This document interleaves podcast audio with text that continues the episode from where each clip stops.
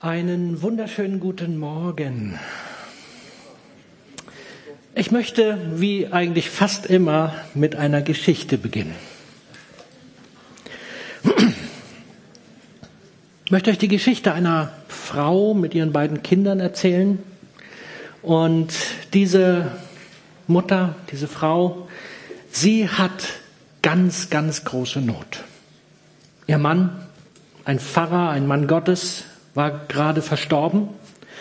Und sie leben nicht in Deutschland, wo, ich sag's mal so, da vieles durch Versicherungen und was auch immer geregelt wäre. Nein, sie leben in einem anderen Land.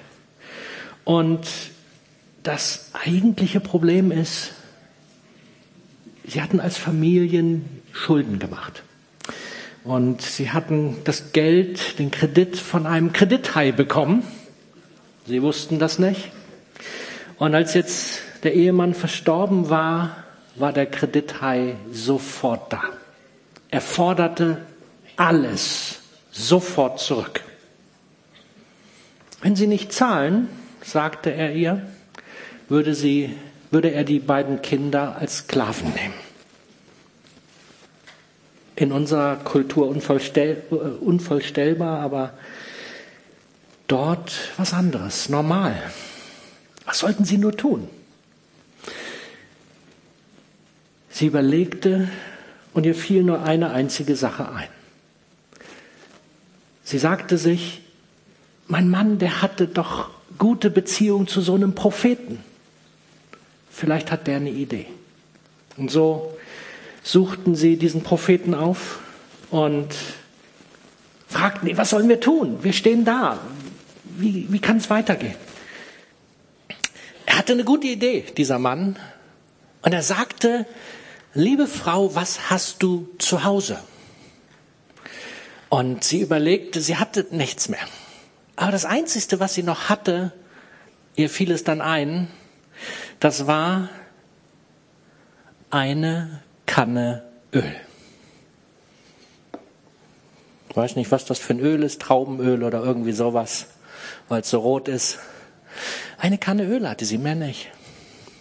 Und dann kam dieser Mann Gottes und sagte ihr, du, mach Folgendes und du wirst genug haben, um diesen Kredit halt zu bezahlen. Geh mit deinen Söhnen, hol dir von überall her, von all deinen Nachbarn, deinen Freunden, hol dir leere Karaffen.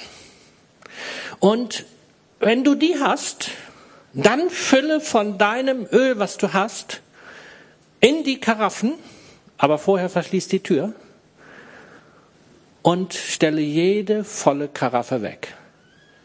Habt ihr verstanden, was der gerade gesagt hat? Ist doch irgendwie blödsinnig, oder? Eine Karaffe und sie sollte so viel holen, wie es irgend geht. Und was passierte?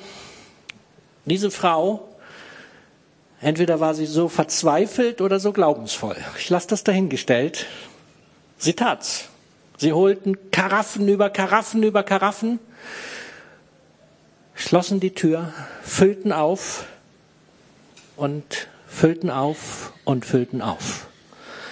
Alle Karaffen, die sie hatten, wurden voll. Und dann sagte der Prophet wenn du das gemacht hast, dann kannst du das Öl verkaufen und du wirst genug haben, um deine Schulden zu bezahlen und hinterher leben zu können. Jetzt wird der eine oder andere denken, ja, was für eine nette Geschichte, ne? Ein Märchen, schön. Aber eigentlich Blödsinn, oder? So, was hilft sie uns? Andere werden wissen, sie steht in der Bibel. Ich habe sie etwas anders erzählt. Zweite Könige 4, dort können wir sie nachlesen. Ja, der Prophet Elia mit der armen Witwe, die nicht mehr wusste, wie sie klarkommt. Warum erzähle ich uns so eine Geschichte? Ich möchte uns eine Sehnsucht vor Augen malen.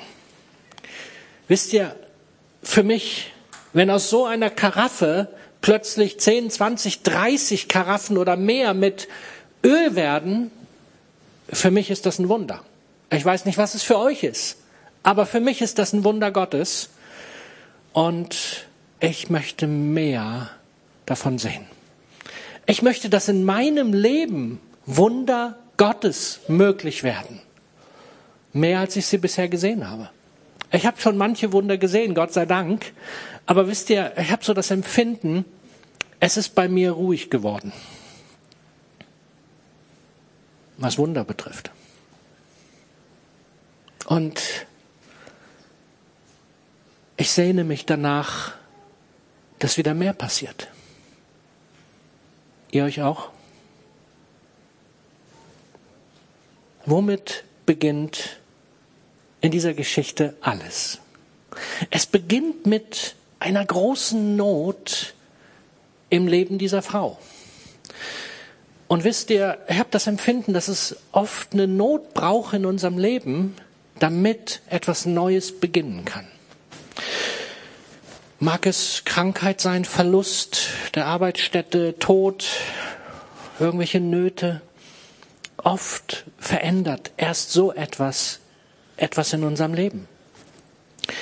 Wisst ihr, wir haben uns oft so in unserem Trott arrangiert. Und ich weiß sehr gut, worüber ich rede. Ich werde euch noch mit hineinnehmen in einiges aus meinem Leben. Wie oft haben wir uns so gut arrangiert in unserem Leben? Es funktioniert doch eigentlich alles, oder? Ich habe auch das Empfinden, die Krise, die durch Corona uns ja ganz schön geschüttelt hat, wir haben uns eigentlich ganz gut damit arrangiert. Man hat sich dran gewöhnt, die Maske zu tragen und die Regeln einzuhalten und auch eigentlich, ja, geht so, ne? Aber ist das dieses Arrangiertsein mit den Dingen, mal ganz unabhängig von unserer C-Geschichte, ist das die Idee, der Herzschlag Gottes für das Leben von uns Christen?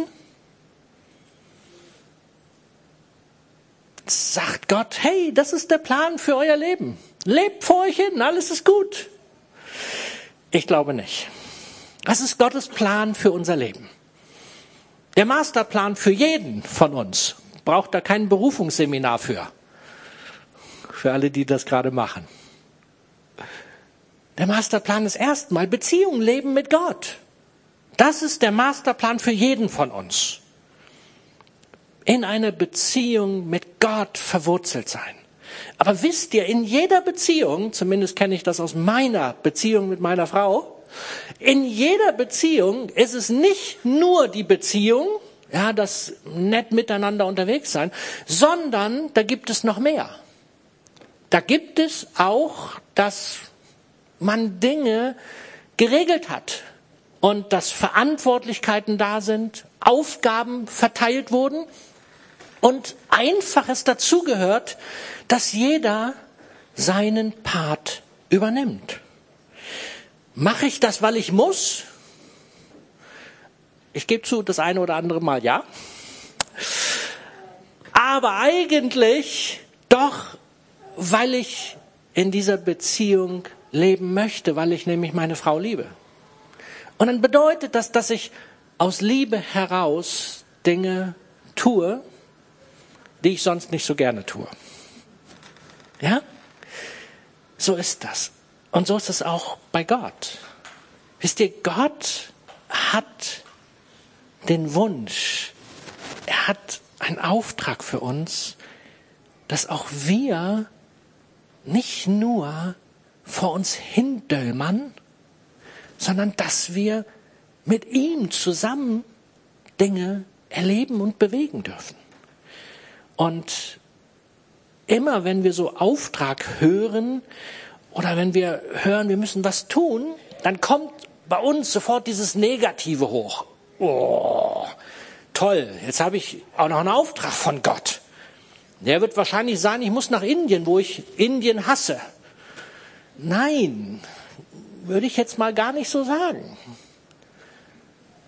Ich habe keine Ahnung, wie dein Auftrag ist, weiß ich nicht.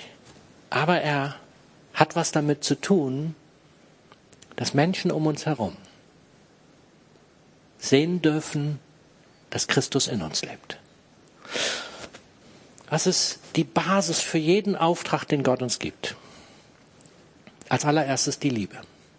Wisst ihr, wenn wir, wenn wir ohne Liebe das Ganze anschauen, dann kommt nur Druck rüber.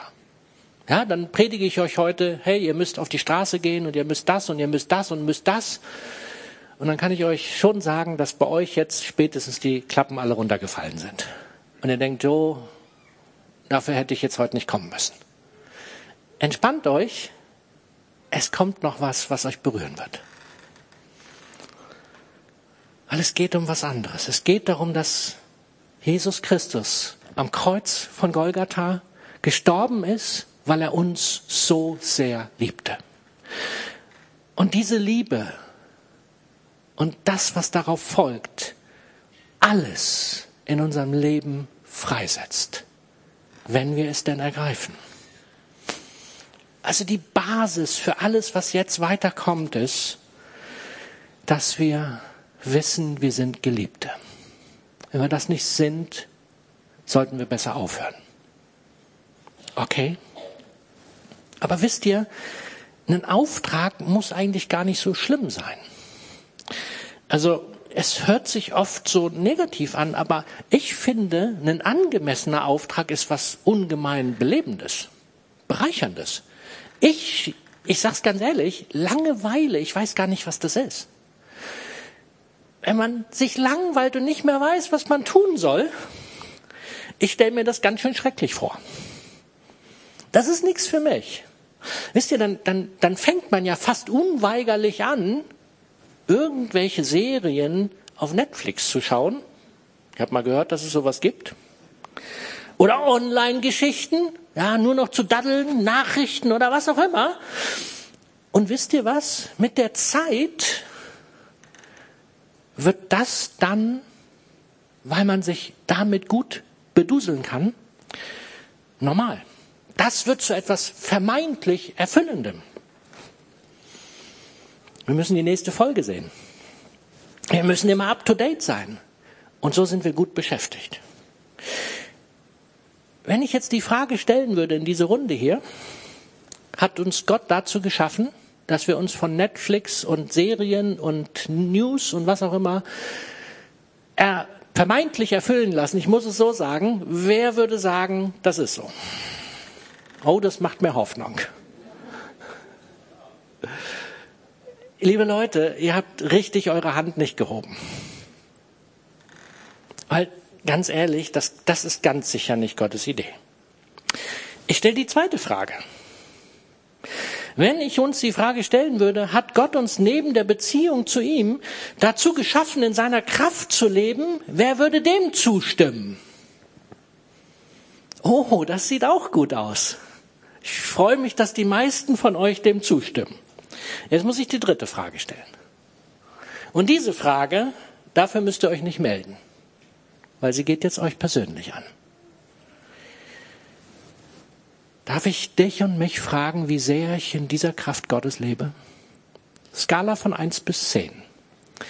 Eins, ich lebe gar nicht da drin oder fast gar nicht. Und zehn, oh, ich bin hammermäßig mit Gott unterwegs.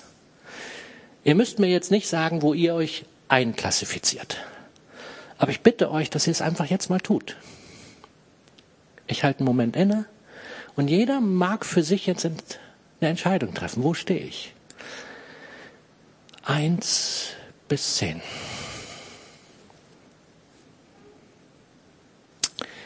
Ich habe eine Vermutung, dass wir alle ohne Ausnahme sagen würden, die zehn haben wir nicht ganz erreicht. Da ist noch Luft nach oben. Ich muss es zumindest von mir sagen.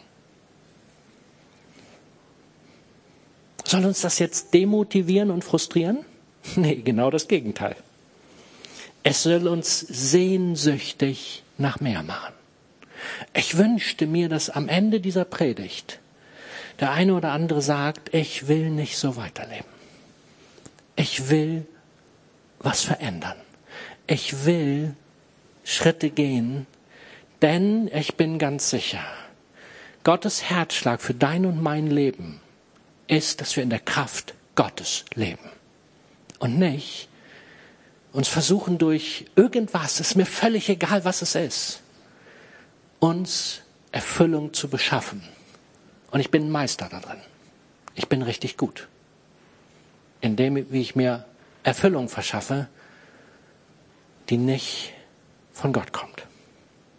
Ich möchte ein paar Bibelstellen mit euch anschauen. 1. Korinther 4, 19 bis 20. Und dann werde ich erfahren, ob diese Leute nur Schwätzer sind oder ob sie wirklich die Kraft Gottes haben.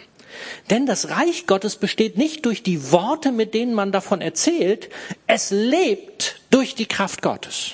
Wer redet hier? Paulus. Paulus, er muss sich gegen einige Leute verteidigen, die viel argumentieren und viel reden, viel labern. Aber er vermutet, bei denen ist nicht ganz so viel Kraft zu sehen. Bei denen sprudelt es nicht so im Heiligen Geist. Jetzt müssen wir uns mal zurückversetzen. Vor circa 2000 Jahren gab es noch kein Internet mit Netflix und sonstigen Sachen. Also was haben Sie gemacht, um sich die Zeit zu vertreiben? Argumentiert, gelabert und von tollen Dingen erzählt, wie toll sie sind. Aber wie war das mit dem Leben aus Gott? Und da sagte Paulus, na, das befürchte ich, werde ich bei euch nicht finden. Und wenn wir das jetzt auf uns übertragen, ich glaube, der eine oder andere wird zugeben müssen, Mensch, das ist ganz schön mau geworden. Bei mir ist auch nicht mehr so viel zu sehen. Woran erkennen wir, dass das Reich Gottes in unserer Mitte wächst und blüht? Das erkennen wir doch, wenn Leben Gottes spürbar sichtbar wird in uns. Wenn um uns herum Dinge passieren, weil Gott sie gewirkt hat, nicht weil wir sie so toll hingekriegt haben. Und wie oft muss ich zugeben, wenn ich mir ehrlich diese Fragen stelle, da ist nicht so viel da in meinem Leben. Zumindest nach meinem Wunsch zu wenig. Und ich frage mich manchmal, woran liegt das? Warum habe ich so wenig von dem, was ich eigentlich wünsche? Ich stelle mir das mal ganz praktisch vor. Eigentlich haben wir doch alles, was wir brauchen, oder? Der Schöpfergott, dieser Gott, der Himmel und Erde geschaffen hat. Stellt euch das vor. Der hat gesprochen und es wurde. Dieser Gott hat sich entschieden, dass er in uns leben möchte. Und zwar in dem Moment, wo wir das, was er, sein Sohn am Kreuz getan hat, in, wo wir das annehmen für unser Leben, umkehren von unseren eigenen selbstbestimmten Wegen, uns entscheiden, ihm folgen zu wollen. Und dann zieht er durch den Heiligen Geist in unser Leben ein. Wenn wir das wirklich glauben, dass der Gott des Himmels und der Erde, dass dieser Gott in uns lebt,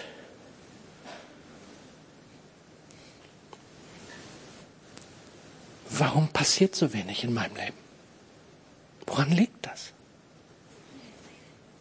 Galater 2. Nicht mehr ich bin es, der lebt, nein, Christus lebt in mir. Und solange ich noch dieses irdische Leben haben, habe, lebe ich im Glauben an den Sohn Gottes, der mir seine Liebe erwiesen hat und sich selbst für mich hingegeben hat. Christus lebt in mir. Das müsste doch etwas verändern, oder?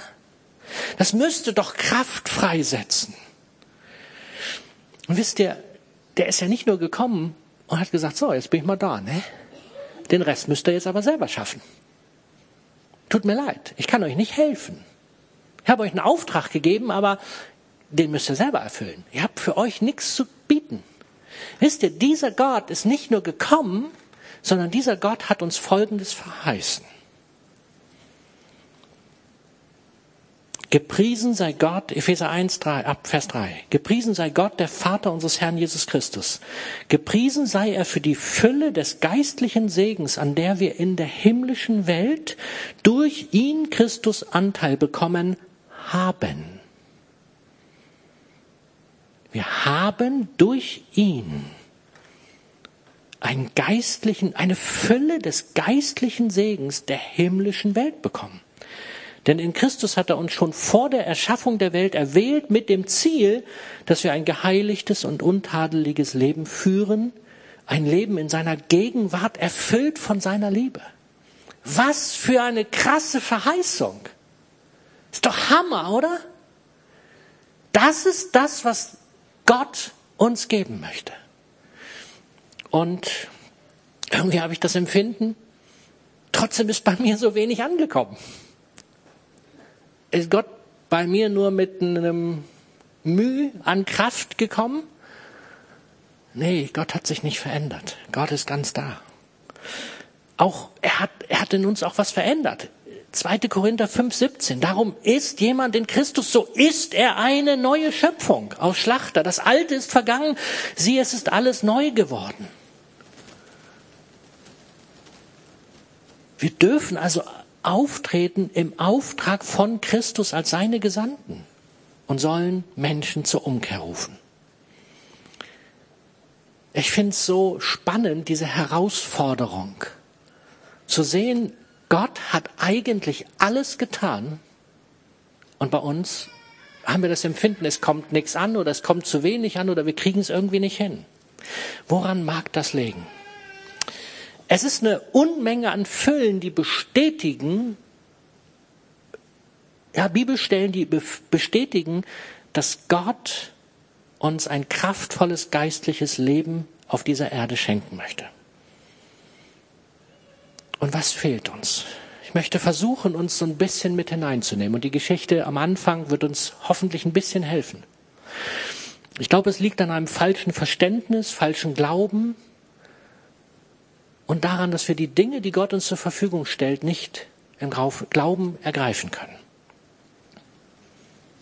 Wir gucken uns jetzt mal die Geschichte vom Anfang an und versuchen mal etwas zu nehmen ich übertrage jetzt diese Geschichte.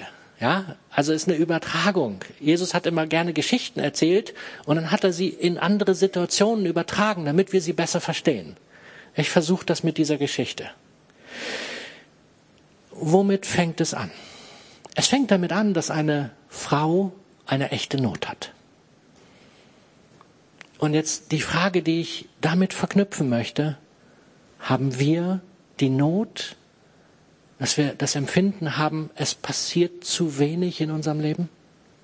Wisst ihr, wenn wir gar keine Not damit haben, wenn alles gut ist, wenn wir uns damit arrangiert haben, dass wir halt so leben, wie wir leben, dass wir uns damit arrangiert haben, dass eigentlich alles passt, wird sich irgendwas verändern? Nee, oder?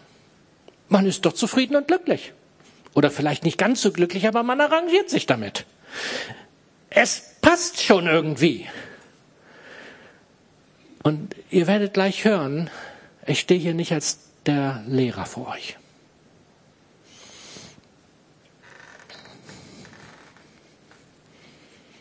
Empfinden wir eine Not, dass bei uns, bei mir, vielleicht auch bei dir so wenig geistliche Kraft in unserem Leben ist? Wenn wir da keine Not empfinden, dann wird sich vielleicht auch nichts ändern. Aber ich glaube, damit fängt es an. Das Zweite, stellen wir Gefäße zur Verfügung. Wisst ihr, diese Frau, die hat ja einen merkwürdigen Auftrag gekriegt. Mit ihren Söhnen zusammen. Die sollte ja Gefäße holen, um dann in die Gefäße was reinfüllen zu können. Und die Bibel benutzt oft Öl auch als Symbol für den Heiligen Geist. Und deswegen mag ich das hier mal tun, auch wenn ich weiß, dass es nicht in jedem Fall passt. Aber ich glaube, in diesem Fall ist das okay. Und stellen wir Gefäße zur Verfügung. Jetzt nee, gehen wir ganz kurz in diese Situation rein.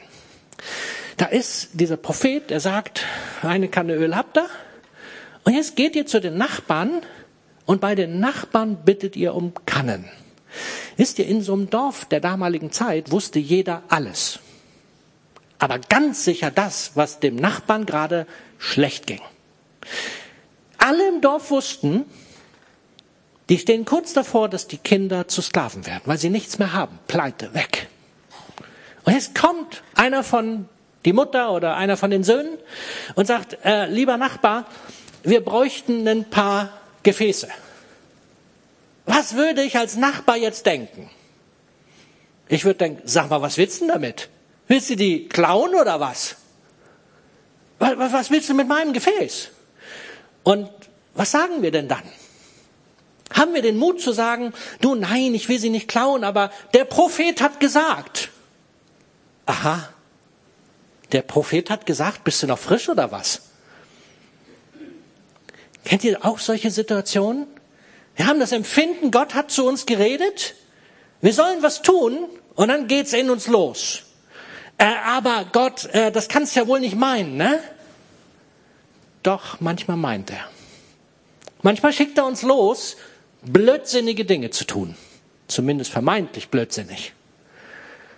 Und wenn wir es dann tun,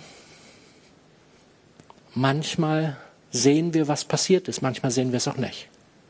Wisst ihr, kennt ihr das auch? Da ist jemand krank, du sollst beten und du sagst, ja, und was ist, wenn nichts passiert?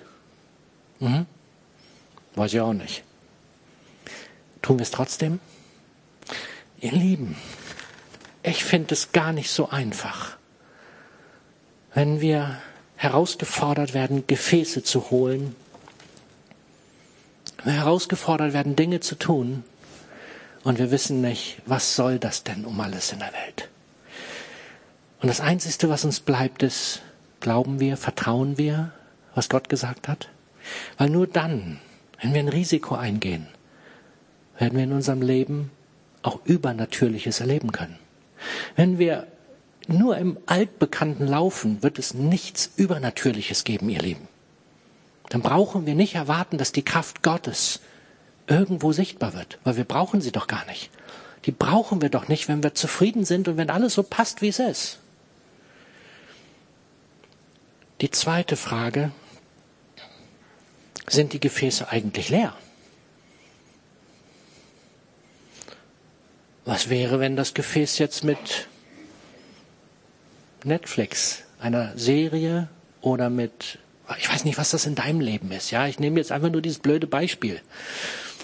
Keine Ahnung, ja, was es, was es in deinem Leben ist, wo, womit du dich füllst. Was ist es? Ich weiß das nicht. Aber ich glaube, du weißt es.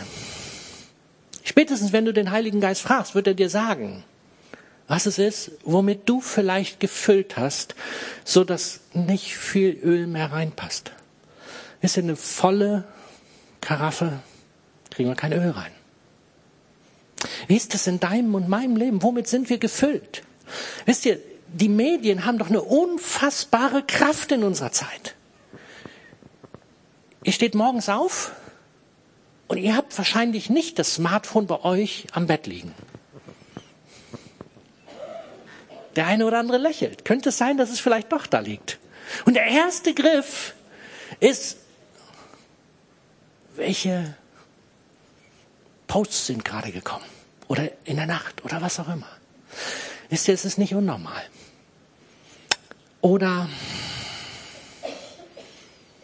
wir werden so von den Medien eingenommen. Wir, wir sehen durch irgendwelche Influencer oder was auch immer oder durch Filme oder was auch immer das, das andere Leben. Ist ja dieses Leben, was so viel besser ist als mein Leben. Habt ihr das auch schon mal beobachtet? Die sehen alle schöner aus. Die sind alle reicher. Die sind alle besser bekleidet als ich. Die sind alle cooler drauf. Und die haben wir jeden Tag vor Augen. Voll gepumpt im Überfluss. Und die Frage ist, passt da noch was anderes rein? Passt da noch Heiliger Geist vielleicht in unser Leben rein oder haben wir dafür keinen Raum mehr? Ich weiß es nicht. Das ist eine Frage, die kannst nur du beantworten. Ich nicht. Ich kann sie nur für mein Leben beantworten. Ich glaube, Gott wünscht sich, dass wir uns Routinen angewöhnen, wo er uns auch mal leer und stille erwischt. Geben wir ihm Raum dafür? Und dann, wie sieht das eigentlich aus? Sind unsere Gefäße rein? Wenn wir hier kostbares Öl reinkippen, wer würde das hinterher kaufen? Wenn wir hier sagen, Heiliger Geist, komm, film mich. Wie sieht das aus? Ich glaube, uns ist klar, das passt irgendwie nicht zusammen. Aber wisst ihr, die Bibel redet über Heiligung und Reinheit. Und ich möchte euch jetzt in eine Situation mit hineinnehmen, ganz persönlicher Natur. Das, was ich in den letzten fünf, sechs Wochen erlebt habe. Und ihr könnt damit machen, was auch immer ihr wollt. Ihr könnt es gegen mich verwenden. Ihr könnt es aber auch als ein Ansporn nehmen, dass auch ich nur ein Mensch bin und dass es Möglichkeit gibt für jeden von uns. Ende September, Anfang Oktober, nee, andersrum. Wir sind jetzt im Oktober. Ende August, Anfang September bin ich mit meiner Frau im Urlaub gewesen. Ich liebe ja das Bootfahren. Und es war schön oben an der Schlei, auf der Schlei. Aber ich bin krank geworden. Habe mir eine mittelschwere Erkältung zugezogen. Die hat mich so platt gemacht, dass ich sogar meiner Frau das Steuer übergeben habe des Bootes. Das soll was heißen. Nein, sie darf, sie darf gerne ran, aber wenn ich nicht mehr kann, ist das schon übel.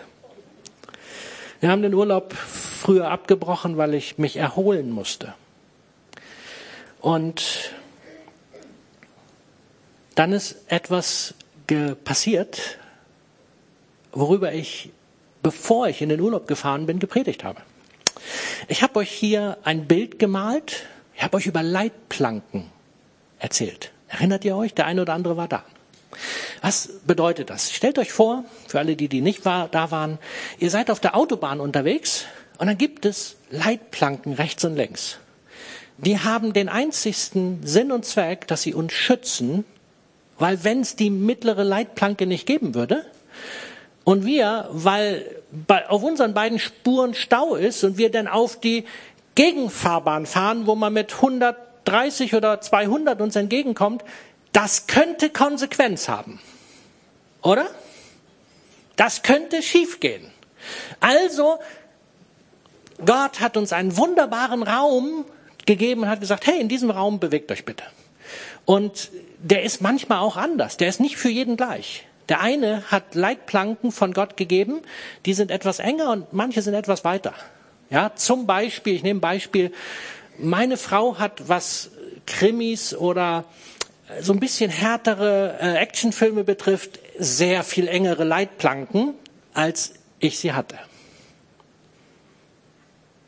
Ich konnte mir recht viel angucken. Meine Frau nicht. Ihre Leitplanken, sie wusste, wenn sie sich das anguckt, ist vorbei.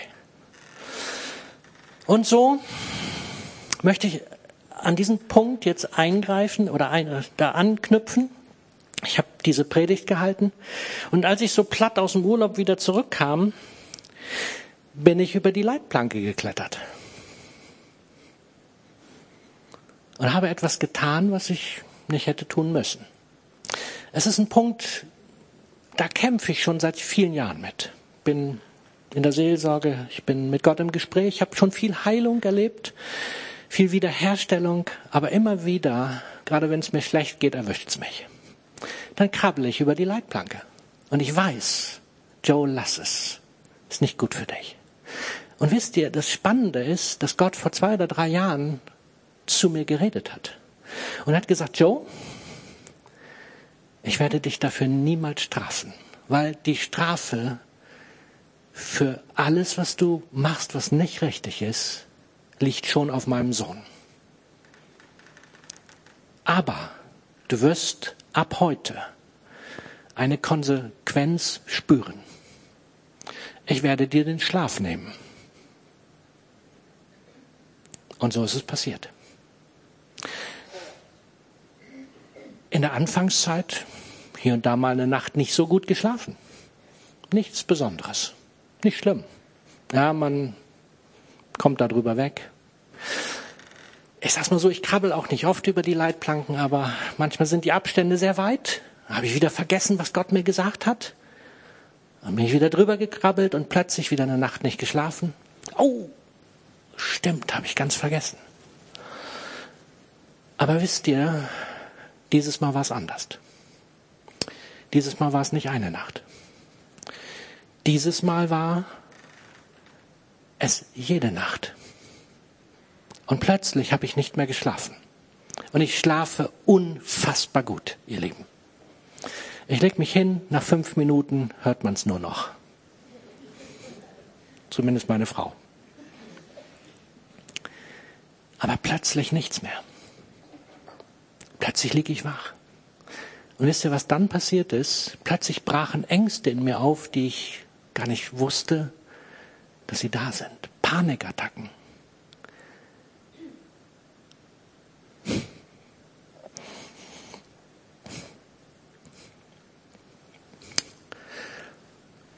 Und Gott ist gnädig.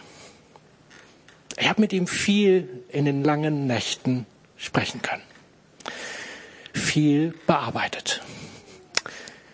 Er hat mir Angst genommen. Panik, wo ich dann herausfinden konnte, wo sie herkam. Aus meiner Kindheit eine ganz notvolle Situation. Und er hat mir, ist mir mit seiner Liebe begegnet, dass die Angst verschwinden musste. Ich wurde wirklich frei. Aber wisst ihr, geschlafen habe ich immer noch nicht. Und wenn man lange nicht schläft, jetzt weiß ich, wie das ist, und meine Frau sagt, jetzt weißt du mal, wie das ist, dann geht man irgendwann auf dem Zahnfleisch. Und ich bin nur noch gekrochen. Und die, die mit mir zusammen waren, die haben das mehr oder weniger gut gemerkt. Ab und zu hat Gott mir dann Gnade geschenkt, dass ich mal wieder ein bisschen Schlaf kriegte. Aber wisst ihr, ich habe viel zu spät Gott gefragt, sag mal Gott, warum schlafe ich eigentlich nicht mehr? Der hat mir sofort geantwortet. Der hat mir sofort gesagt, woran es liegt. Er hat mir gesagt, jo, ist doch ganz einfach. Wir hatten doch eine ganz klare Abmachung. Wenn du über die Leitplanke kletterst, schläfst du nicht mehr. Aber diesmal bist du einmal zu viel drüber geklettert. Und weißt du, was du getan hast? Du hast dem Teufel etwas in die Hand gegeben, was eigentlich in deiner Hand sein sollte. Du hast ihm deinen Schlaf gegeben. Bah. Plötzlich wurde mir bewusst, die Konsequenz ist einmal zu weit gewesen. Ich habe das in den GIF-Wochenenden, geistliche Intensivwochenenden, die ich gehalten habe, immer, immer wieder erzählt. Der Teufel schickt feurige Pfeile, ja, Versuchungen und alles Mögliche. Und diese, diese Pfeile, ich weiß nicht, ob ihr sie kennt, ich habe sie so immer gern so dargestellt, diese Propfen, ja, die Kinderpfeile.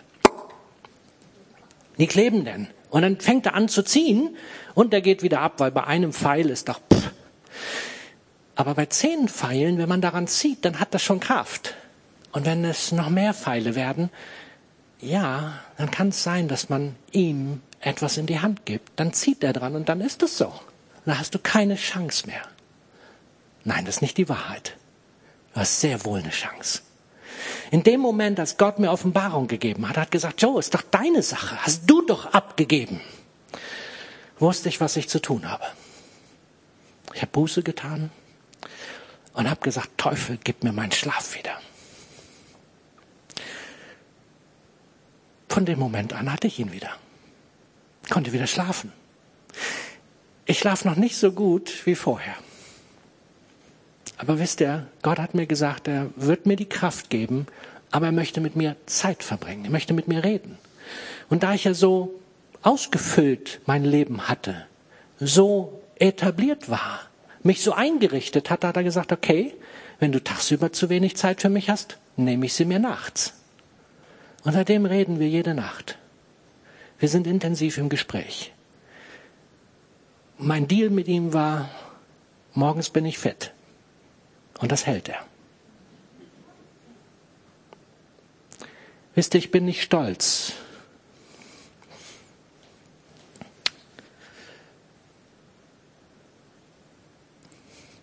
Ich predige und krieg's selber nicht gebacken. Aber warum erzähle ich euch das? Weil ich mir wünsche, dass wir in unserer Gemeinde Dinge verändern können. Vielleicht habt ihr alles nur saubere Gläser. Ich nicht. Ich brauche Veränderung. Vielleicht sind eure Gläser alle leer. Ich hatte mich gut eingerichtet. Ich hatte zu wenig Zeit, so dass Gott mir gesagt hat, hey, dann hole ich sie mir jetzt. Aber die eigentliche Geschichte ist mein Problem gewesen, keine Strafe Gottes. Auch jetzt, wenn ich nicht gut schlafe, keine Strafe Gottes. Gottes Liebesangebot an mich.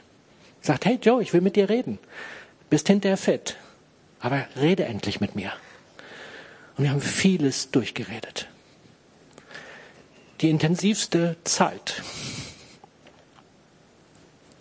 in den letzten Jahren.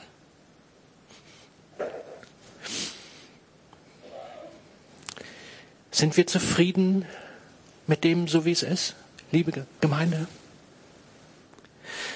Haben wir uns etabliert und sagen, es ist doch gut so, passt doch alles. Oder brauchen wir eine Not, die uns aufrüttelt? Ich wünsche sie keinem. Wir haben die Chance, es anders zu machen. Macht es besser, als ich es gemacht habe. Aber ich bin dankbar, dass Gott mich in die Schule genommen hat. Ich bereue das nicht. Ich bereue nur, dass ich so doof war und über Leitplanken klettern musste. Das bereue ich.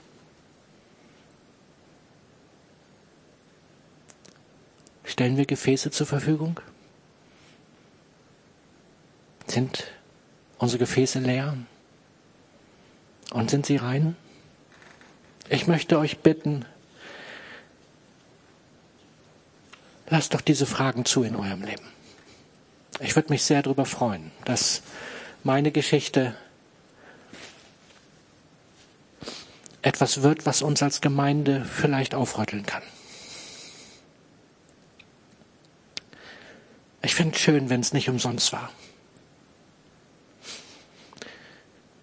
Wir werden jetzt eine Lobpreiszeit haben und das Abendmahl nehmen. Wisst ihr, das Abendmahl ist eine wunderbare Gelegenheit, Gott zu sagen, Gott, ich will was verändern. Erzählt ihm bitte nichts, was ihr hinterher nicht halten könnt oder wollt. Es könnte sein, dass Gott sagt, hey, du hast mir was versprochen, ich hol mir das. Ich mag euch bitten, gebt ihm wenigstens ein Signal. Oder fragt den Heiligen Geist, wo vielleicht irgendwas zu verändern wäre. Aber ich wünsche mir, dass Gott in unserer Mitte neu wirken kann. Das ist meine Sehnsucht. Und es fängt bei mir an. Amen.